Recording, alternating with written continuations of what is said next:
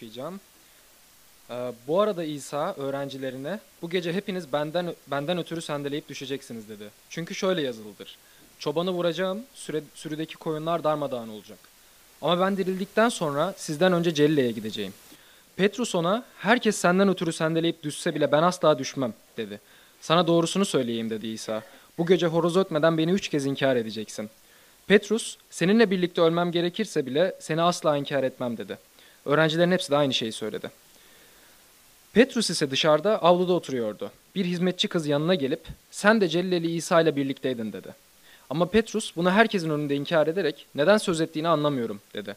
Sonra avlu kapısının önüne çıktı. Onu gören başka bir hizmetçi kız orada bulunanlara bu adam Nasıralı İsa ile birlikteydi dedi. Petrus ant içerek ben o adamı tanımıyorum diye yine inkar etti. Orada duranlar az sonra Petrus'a yaklaşıp gerçekten sen de onlardansın. Konuşman seni ele veriyor dediler. Petrus kendine lanet okuyup ant içerek o adamı tanımıyorum dedi. Tam o anda horoz öttü. Petrus İsa'nın horoz ötmeden beni üç kez inkar edeceksin dediğini hatırladı ve dışarı çıkıp acı acı ağladı. İyi misiniz? Bu metini duyduktan sonra hala iyi misiniz? İyi olmanızdan emin misiniz? Size bir şey getirdim. Ne olduğunu biliyor musunuz? Altın keşke. Bu bir Türk lirası. Maden paranın bir özelliği var. Hiç farkına vardınız mı? İki yüzü var. Birisinde bir rakam var. Öbürüsünde resim var. Ve bugün konumuz um, bu maden parasına dayalı. Um, iki yüzlük ne olduğunu biliyorsunuz. Um, ve Batu girişte de bahsetti. Um, ve bununla ilgili birçok e, birçok söz var, atasözü var, deyimler var, e, güzel alıntılar var. Um, bugün ikiyüzlülüğün belirli bir yönüne bakmak istiyoruz. Bilmiyorum ha- hayatınızda hiç birine söz verip tutmamazlık ettiniz mi? Birine bir şey söz verip belki iyi niyetli, belki bu sözü tutma niyetli verdiniz ama sonra sözünde duramadınız, sözünüze duramadınız, sözünüzü bozdunuz. Madem paranın bir tarafı, öbür tarafı, öteki örnek, acaba size hiçbir zaman birisi söz verdi mi? Veya güvendiğiniz birisi, size güvenen birisi sizden dolayı çok mağdur kaldı. Çünkü sözünüzü tutamadınız. Çünkü güvenilir olmanızı yerine getiremediniz. Hayatınızda böyle bir şey hiç oldu mu? Ellerini kaldırmayan hangi dünyada yaşıyor bilmiyorum ama kesinlikle bu dünyada yaşamıyorsunuz. Bu çok doğal bir şey ve e, biraz erkeklerle uğraşmak istersem güzel bir söz buldum. Diyor ki erkek söz verir adam tutar. Çünkü erkekler çok söz veriyor ama yerine getiremiyor. Ondan böyle bir söz var. Adam tutar. Um, ve bundan ilgili bugün konuyu ele almak istiyoruz. Hala e, ruhsal arayıştayız. Um, ve Şehir Kilisesi'ne hoş geldiniz. İlk defa geldiniz. Ayaklarınız, ayaklarınıza sağlık.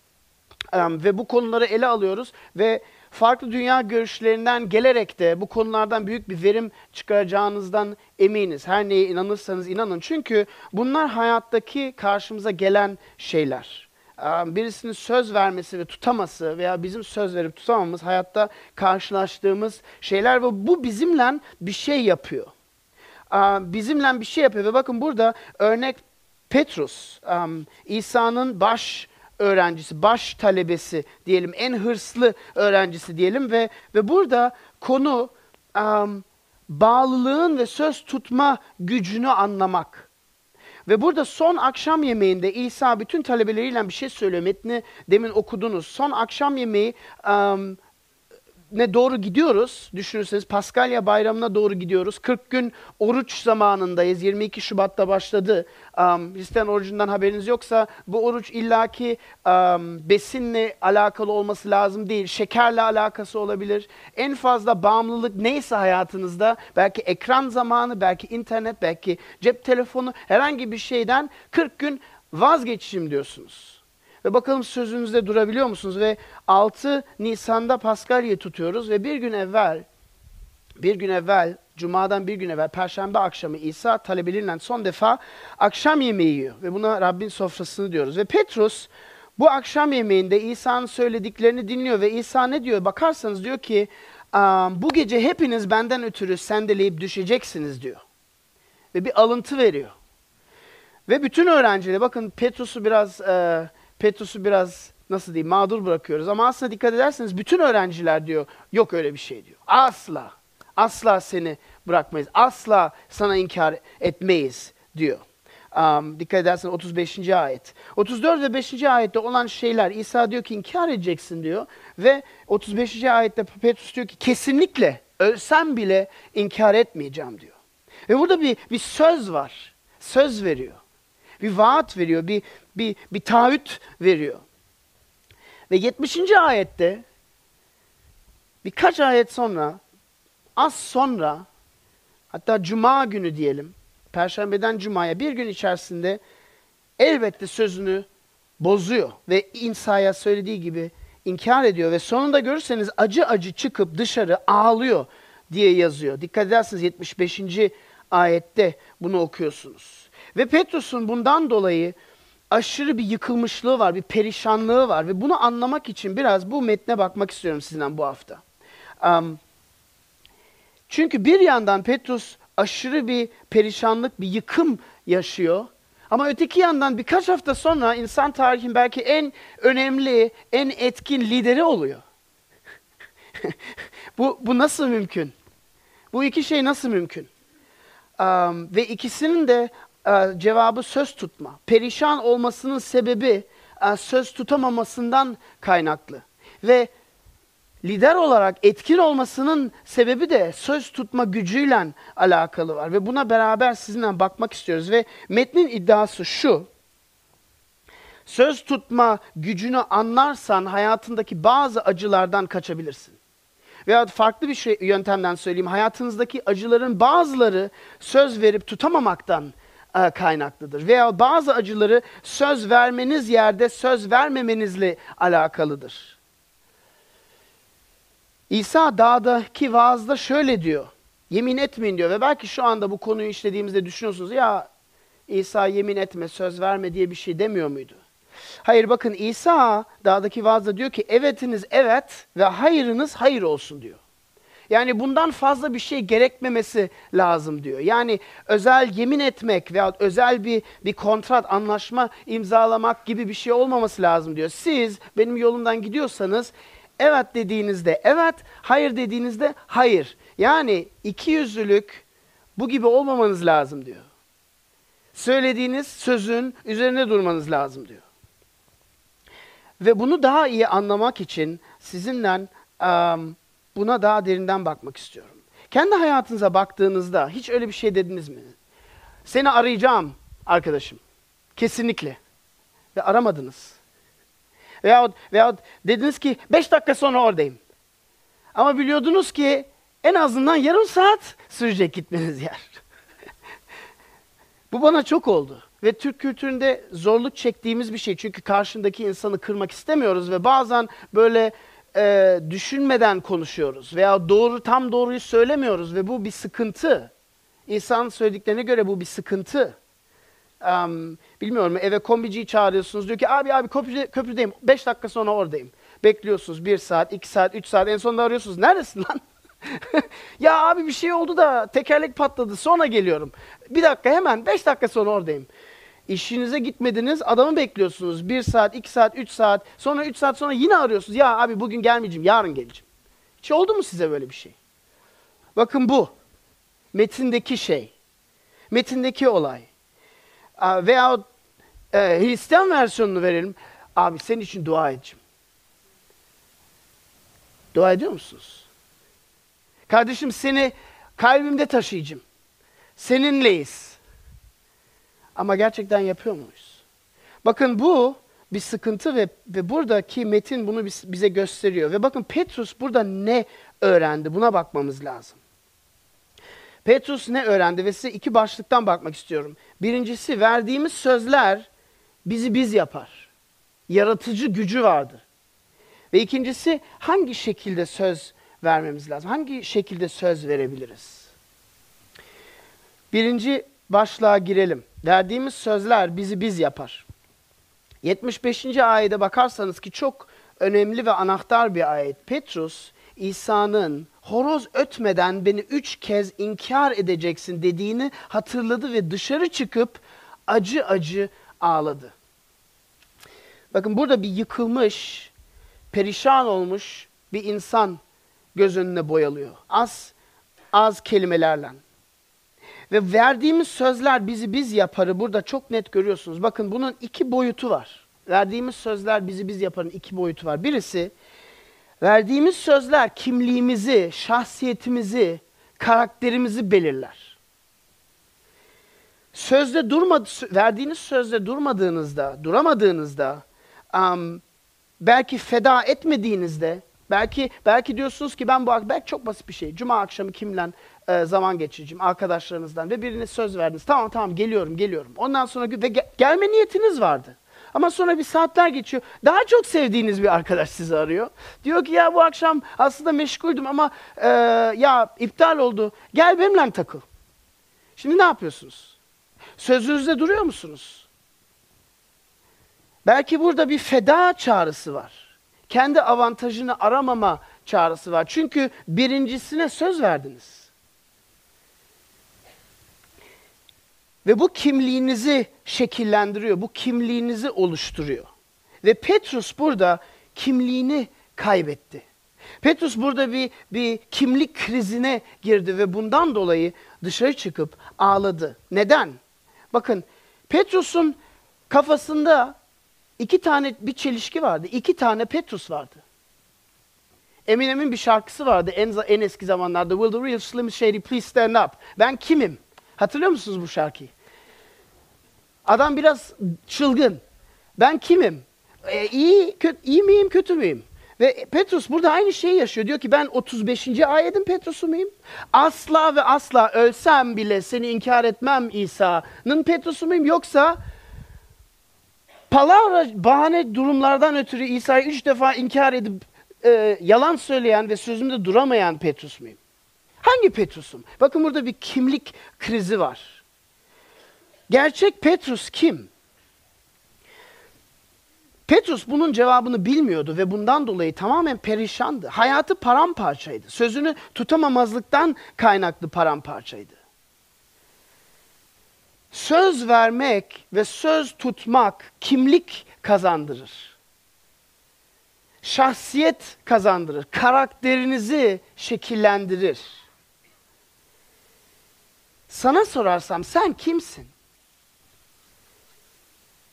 Kimliğin nelerden oluşur? Kendini nasıl görüyorsun? Ayna var ya. Gözlerini kapat, hayal et. Ben nasıl bir insanım? Şahsiyetim neden mübarek oluyor? Ve zaman ilerledikçe Türk toplumunda bile, kolektivist bir toplumda bile daha fazla ve daha fazla genç insanlar diyor ki ben en derin arzularımın, duyguların ve hislerimin peşinden giderek kendimi bularak kimliğimi kazanırım. Ve bakın bu aslında ne demek biliyor musunuz? Kendi hissiyatınıza, duygularınıza, arzularınıza göre giderseniz bunun büyük problemleri var. Bir, sorumluluktan kaçıyorsunuz.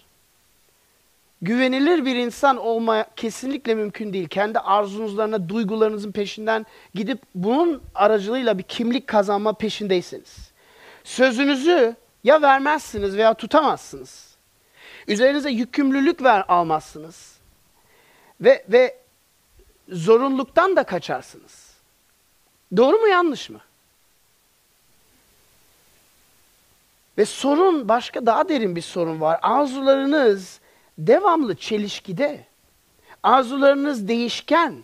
Zaman zaman, durum durum arzularınız farklı olabilir. His hissiyatınız farklı olabilir. Duyduk, duygularınız değişken olabilir ve, ve öyledir. Peki neye göre hareket edeceksiniz?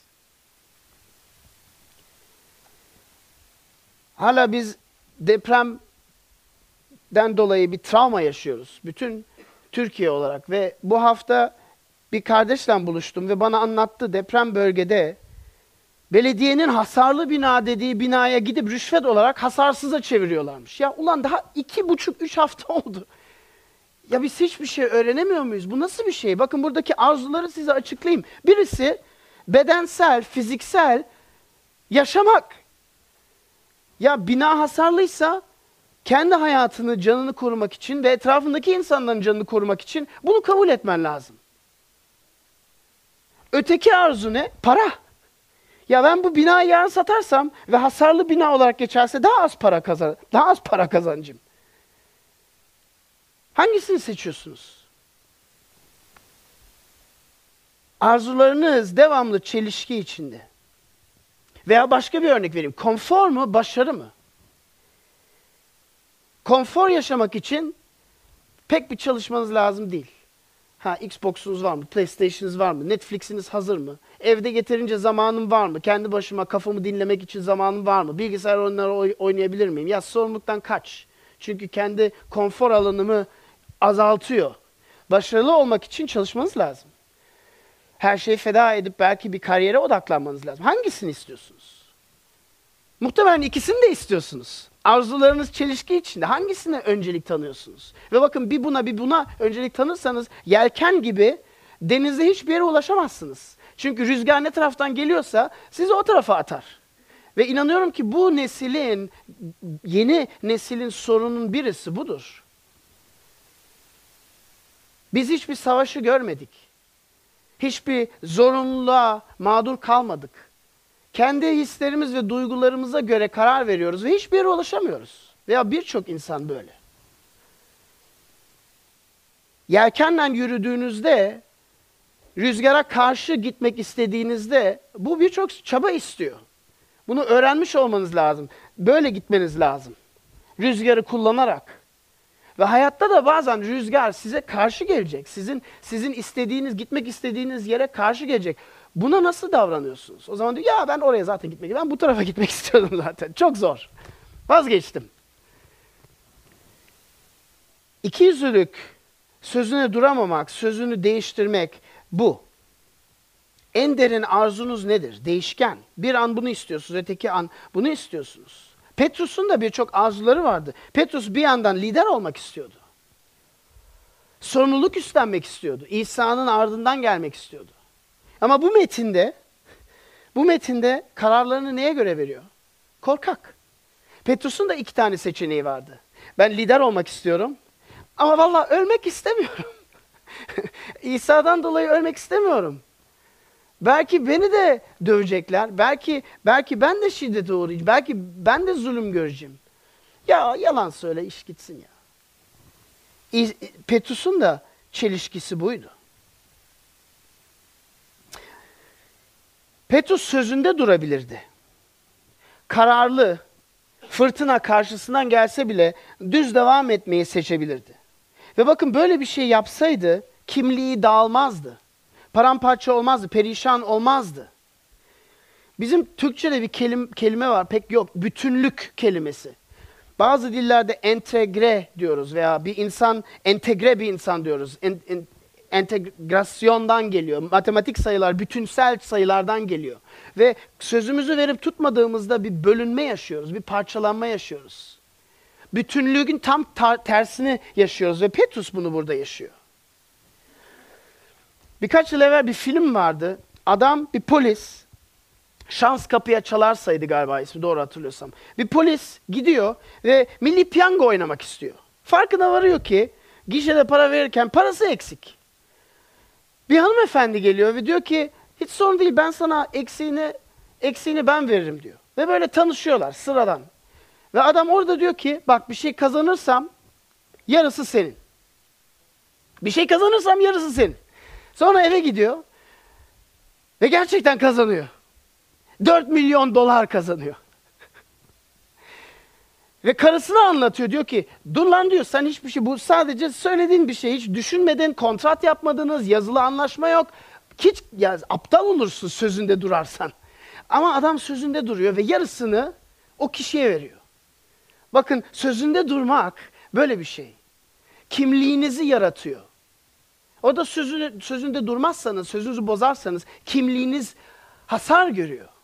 Kimliğiniz parçalanıyor. Ve bütün film boyunca aslında bu kimliğin bütünselliği veyahut kimliğin parçalanması görüyoruz iki ana karakterde. Polis ve karısı. Mehmet Akif Ersoy'un güzel bir sözü var. Demiş ki her iki yüzleri artık sevmeye se- sever oldum. Aslında iki yüzlüleri artık sever oldum olması lazım. Çünkü yaşadıkça 20 yüzlü insanlar görmeye başladım. Siz de böyle misiniz? Dürüst olalım. Bakın buraya bana itiraf etmeniz lazım. Ama bir düşünün. Siz de böyle misiniz? Ki bunun için birçok mantıklı sebepler olabilir. Ama siz de böyle misiniz? Böyleyseniz hasar görüyorsunuz. Belki bunu görmüyorsunuz. Belki farkında değilsiniz. Ama ziyan görüyorsunuz. Kimliğiniz zedeleniyor. Bir parçalanma yaşıyorsunuz. Bu bir. Verdiğimiz sözler bizi biz yapar çünkü kimliğimizi ve şahsiyetimizi oluşturur. İkinci boyut, verdiğimiz sözler bizi biz yapar çünkü çevremizi ve topluluğumuzu oluşturur. Bakın 75. ayete bir daha dikkatinizi çekmek istiyorum. Petrus'un burada dışarı gidip acı acı ağlaması ilginizi çekti mi? Bakın içeri gidip ağlamadı. Dışarı gidip ağladı. Çünkü bakın sözünüzde durmadığınız zaman sözünüzü bozduğunuz zaman dışarıdasınız. Yalnızsınız. İzolasyondasınız. Ve bakın buradaki metnin iddiası şu, bağlılık olmadan, sözünüzde durmadan topluluk imkansız. Sözünüzde durmadan A dersem A, B dersem B, ne olursa olsun olmadan çevreniz oluşamaz. Vahşi bir orman gibi olur. Güçlü hayvanlar, e, zayıf hayvanları yiyen bir çevre olur. Ama düzgün, e, muhteşem insanların e, seve seve yaşadığı bir çevre olmaz, bir topluluk olmaz. Söz aşırı önemli. Bakın şu çocuk şarkısı vardı. Belki siz de çocukken dinlediniz. Yalancı yalancı. Senin sözüne kimse inanmaz biliyor musunuz? Yalancı yalancı söz. Değil mi? Sana kimse inanmaz. Bu bu. Yalancının bu aynı şey. Sözünüzde durmadığınız zaman aslında belirli açıdan yalan söylüyorsunuz. Belki söz verdiğinizde bunu bunu e, gerçekten ciddi ve dürüst verdiniz ama sonra durmadığınızda yalancıya dönüyorsunuz. Ve çevreniz bunu not ediyor. Çevreniz bunu kayda geçiriyor. Çevreniz bunu belki bu hatayı bir defa yapar, iki defa yapar, üçüncü de yapmaz. Siz güvenilir bir insan mısınız, değil misiniz? Buna göre bir çevre oluşturuyorsunuz. Böyle bir töp, topluluk oluşturuyorsunuz. Her zaman kendi avantajınıza mı bak, bakıyorsunuz yoksa feda ederek bazen kendinize ziyan verse de sözünüzde duruyor musunuz? Bakın dev, devamlı sözünüzü bozan, sözünü bozan insan güvenilir bir insan değil. Dost değil. Ve bunun sonucu dışarıda olmak, yalnız olmak, izole olmak. Siz bunu kendi hayatınızda görüyor musunuz? Bakın söz verip o sözü bozduğunuzda bir insanı mağdur bırakmış, en azından bir insanı mağdur bırakmış oluyorsunuz. Daha genel açıdan bakarsanız toplumu mağdur bırakmış oluyorsunuz. Eğer derseniz bu binaları ben inşa edeceğim, e, müteahhidim ve şu sağlam e, çimentoyu kullanacağım ve sonra kendi kendi avantajınız için başka kum kullanırsanız bütün topluma büyük bir ziyan vermiş olursunuz. Ve bu sizin karakterinizi yok eder, paramparça eder ve topluluğu da paramparça eder.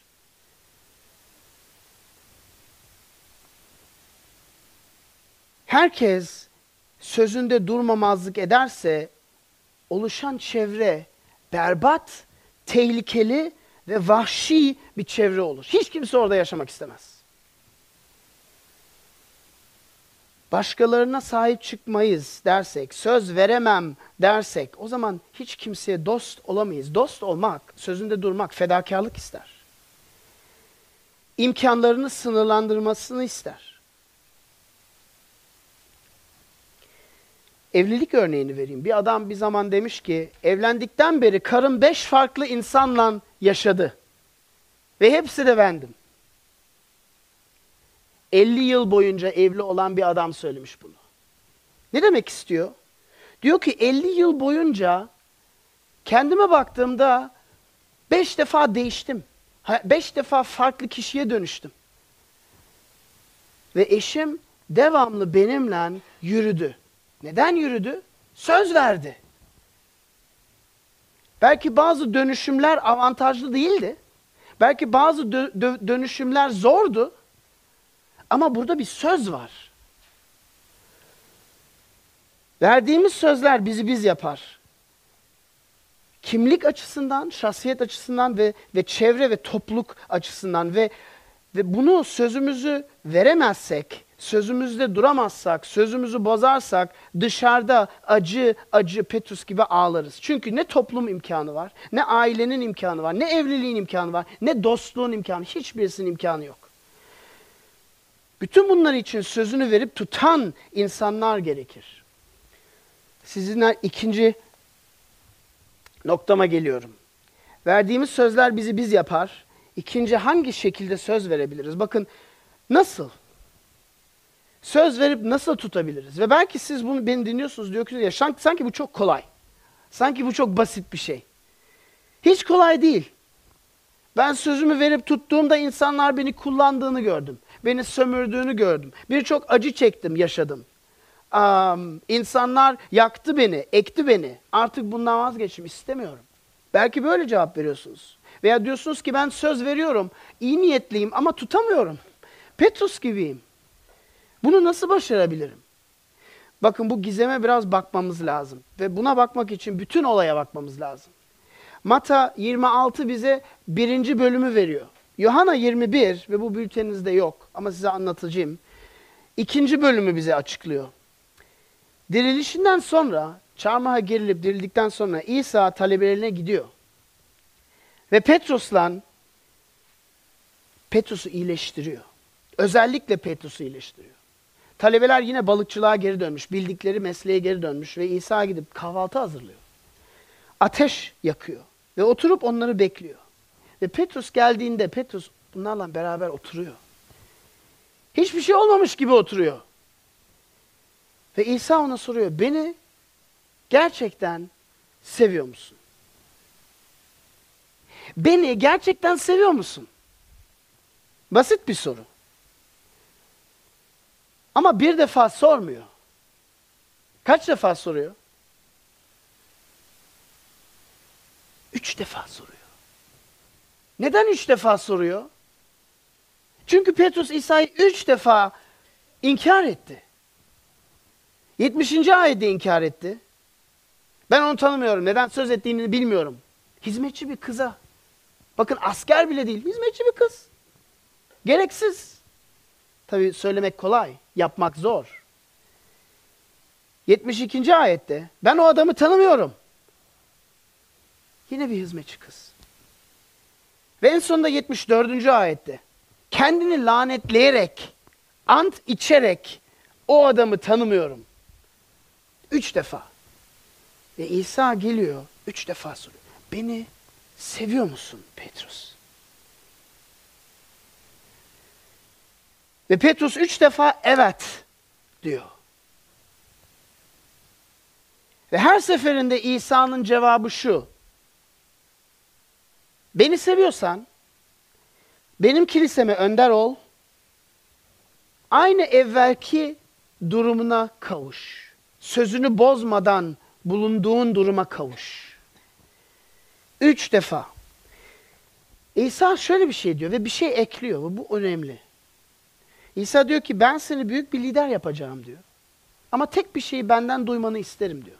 Bu büyük lider olursan hayatını yitireceksin diyor.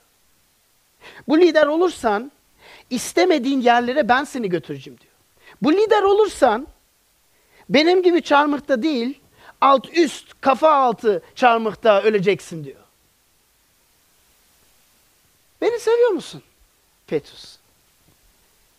Aynı noktaya ve bakın Tanrı bunu bizimle yapıyor. Öğrenmediğimiz bir şey varsa bir tur atıyoruz, aynı noktaya geri gidiyoruz. Bir tur atıyoruz, aynı noktaya geri gidiyoruz. Öğrenene kadar. Gerçekten inanıyorsanız ve insanın evladıysanız bunu sizin hayatınızda yapıyor. Size tur attırıyor. Bir turda, bir turda. öğrenip Petrus'tan bir tur attı. Tamam dedi sen ölüm ve lider olmaktan kaçındın. Ölmemek, ölmemek, yaşamak seçeneğini verdin. Şimdi yine aynı seçeneği koyuyorum önüne dedi. Lider olmak istiyor musun? Beni seviyor musun? Ama seversen öleceksin. Öleceksin. Başka seçe Ve Petrus'un cevabı çok ilginç. Ne, ne diyor biliyor musun? Petrus o anda bakıyor. Yuhanna'yı görüyor. Ve ne diyor biliyor musun? Peki o? Peki o? O da mı ölecek? Ve İsa ne diyor? Sana ne? Sana ne diyor? Ya ben karar verip, senin öleceğini karar verip, onun yaşayacağına karar verirsem ne olmuş diyor. Çok sert bir cevap. Kendinizi Petrus'un ayakkabılarını gö- görün bir. Yuhanna ne olacak diyor Petrus. Ve bakın bu andan sonra Petrus sözünü bir daha bozmuyor. Bu andan sonra Petrus aşırı büyük bir lider oluyor. Dürüst ve kararlı haya- hayatına devam ediyor. Ve bakın verdiğiniz sözler ne kadar büyükse o kadar iyi tutarsınız. Ve kendinizin kim olduğunu o kadar iyi bilirsiniz. Ve o kadar muhteşem dostlarınız olur. Bir çevre yaratırsınız. Bakın kilise kurmak örneğini vereyim. 2017'de bu kilise yoktu. Ve bakın etrafınıza bakın. Rab verdi bunu. Bir çevre oluştu. İnsanlar birbirine güvenilebilir bir çevre oluştu. Öyle umut ediyoruz. Kendinin kim olduğunu ne kadar iyi bilirsen o kadar dürüst sözler verip bunlarda kalabilirsin. Petrus burada İsa'nın topluluğun kimliğine tattı.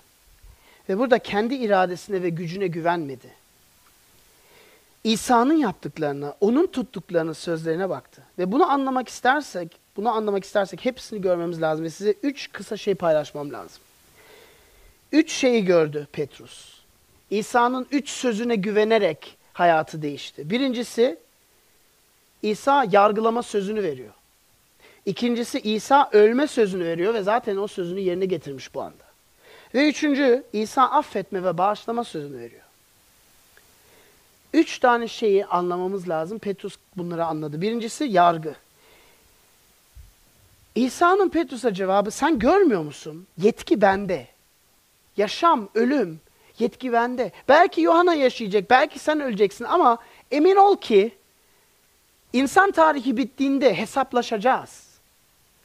Herkesin hesabı eksik olmayacak. Bu sözü verdi.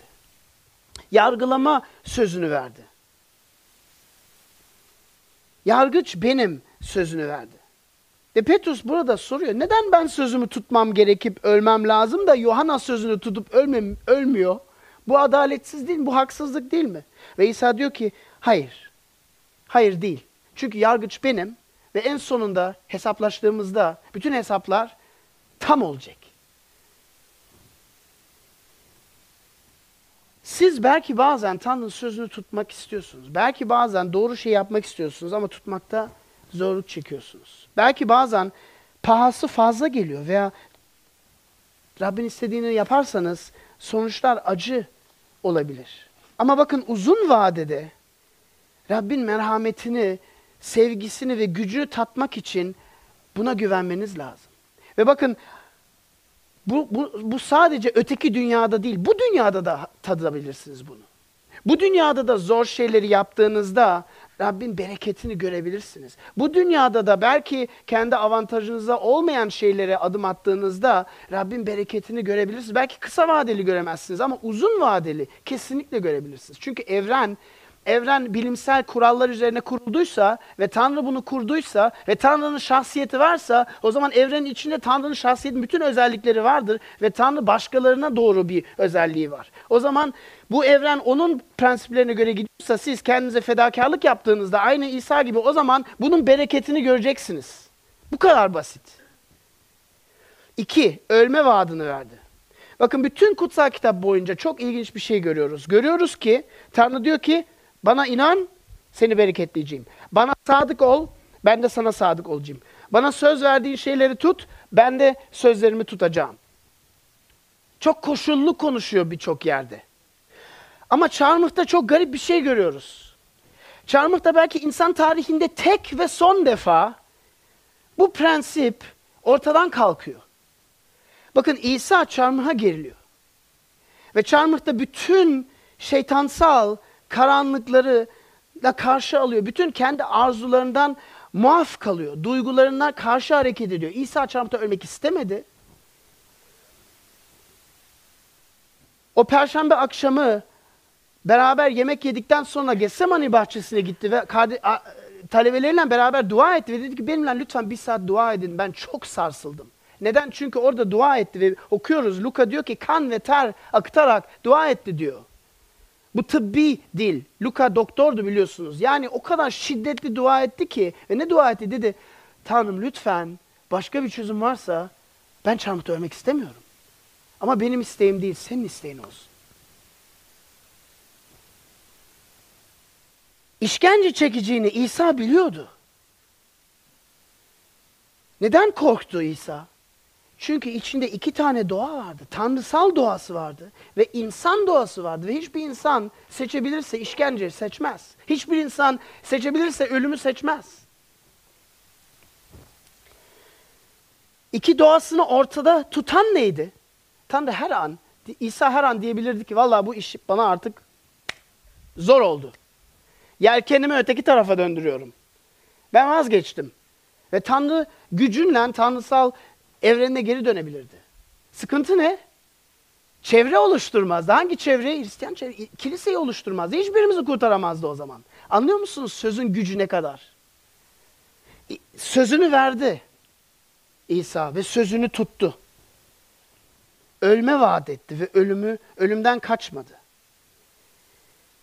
Ve İbraniler 10 bunu bize gösteriyor. Diyor ki kendini feda ederek kurban olmaya razı olarak bizler kavuşabiliyoruz ona. İsa'nın son yedi sözün birisi çok ilginç bir söz. Çarmıhta asılıyken diyor ki Tanrım Tanrım beni neden terk ettin? Ve bunu anlamak çok önemli. Çünkü bütün öbür dualarında göklerdeki babam diye dua ediyordu. Ne dedik? Sözünüzü bozarsanız dışarıda kalırsınız dedik. Sözünü bozarsanız kimliğinizi zedelersiniz dedik. Sözünüzü bozarsanız paramparça olursunuz dedik. Bakın çarmıhta tek olarak bütün bu iş alt üst oluyor. İsa çarmıhta sözünü tutuyor ve göklerdeki baba diyor ki sözümü tutarsan paramparça olacaksın diyor. Sözünde durarsan, bozmazsan dışarıda olacaksın diyor. Ve İsa şehrin dışarısında çarmıha gerildi farkındaysanız. Çarmıhta izolasyon yaşadı. Bakın sadece insanlardan terk edilmedi İsa. Göklerdeki babasından da terk edildi. Teslisten atıldı diyebiliriz. Bunu nasıl anlayacağımızı bilmiyoruz. Üçlü birlikten atıldı. Ki biz dahil olabilelim diye. Biz o çevreye dahil olabilirim diye. Yapayalnız kaldı İsa Mesih. Cehenneme kadar indi. Neden? Çünkü biz Petrus gibiyiz. Ve bizi bu Petrusluktan kurtarmak için bu gerekliydi. İsa sözünü tutması gerekliydi. Son olarak affetme ve bağışlama. İsa soruyor, beni seviyor musun? Bu sabah sizi soruyor bu soruyu. Beni seviyor musun? Bana güveniyor musun? Beni gerçekten seviyor. Siz ne derdiniz?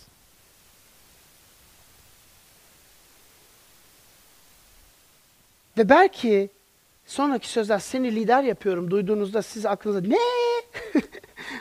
tamam kafayı yemiş? Adam bunu adam bunu tam en kötü zamanda terk etmiş ve şimdi lider mi yapıyor? Sen ne yapıyorsun İsa? Bunu nasıl yapabiliyorsun? Bakın İsa Petrus'a bir şey öğretiyor burada. Kurtuluşu kendi iradesinden edemeyeceğini gösteriyor İsa kurtuluşu kendi iradesine bağlı olmadığını gösteriyor İsa. İsa'nın söz tutmasıyla bağlı. İsa'nın bize verdikleri sözleri tutmasıyla bağlantılı bizim kefaretimiz. Ve ondan vekilen kefaret diyoruz buna. Vekilen kurtuluş diyoruz. İsa'nın yolunda yürüyen kişinin kimliği kendine bakarak bir güç edinmiyor. Mesih'e, İsa'ya bakarak güç ediniyor.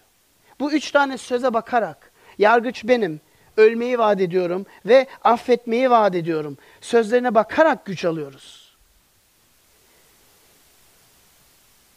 Ve İsa burada bize müjdeyi açıklıyor. Petrus'a müjdeyi açıklıyor. Diyor ki siz o kadar kötü ve çaresiz ve güçsüzsünüz ki kendinize güvenecek bir şeyiniz yok. Bu eski durumunuzda sözlerinizin etkisi yok.